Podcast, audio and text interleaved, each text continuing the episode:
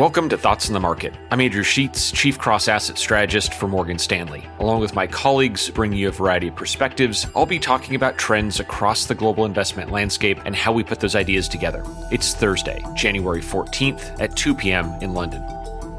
At Morgan Stanley, we think global growth and inflation will exceed expectations this year. As a result, we think interest rates will keep rising. But there's an old saying be careful what you wish for. Following the surprise election results in Georgia, which opened the door for more aggressive financial support from Washington, market expectations for interest rates and inflation are moving higher, and investors are starting to worry. Will this be the dynamic that finally upends markets?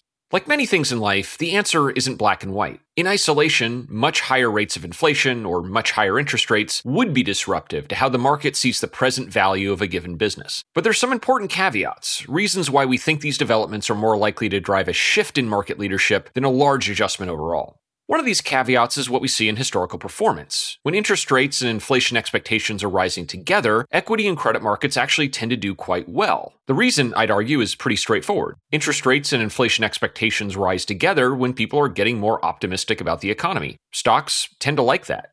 We see a similar pattern if we look at inflation as a cyclical phenomenon. Imagine the current rate of US inflation oscillating around its longer run average. When inflation is below average, but rising, like it is today, historical returns for stocks and high yield bonds tend to be better than average. The reason, we think, is pretty similar to the other example. Low but rising inflation often happens as growth improves following recessions. It reflects optimism. Markets frequently like that.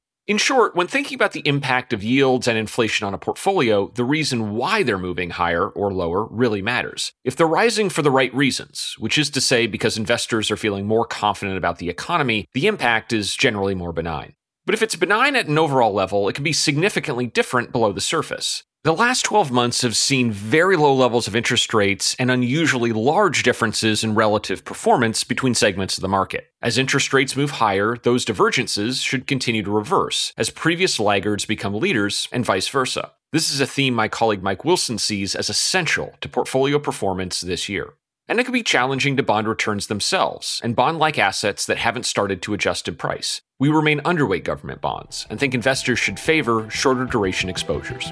Thanks for listening. If you enjoy Thoughts on the Market, please take a moment to rate and review us on the Apple Podcast app. It helps more people find the show. The preceding content is informational only and based on information available when created. It is not an offer or a solicitation, nor is it tax or legal advice. It does not consider your financial circumstances and objectives and may not be suitable for you.